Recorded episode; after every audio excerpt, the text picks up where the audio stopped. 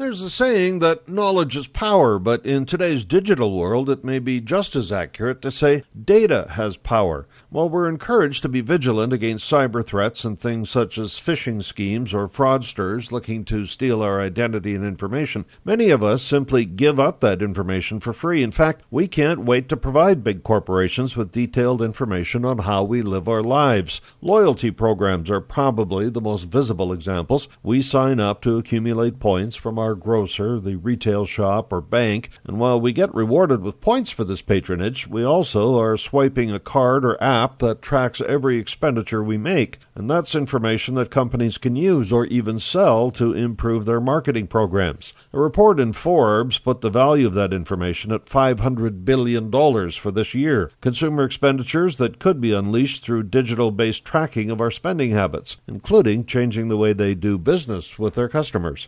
I'm Paul Martin.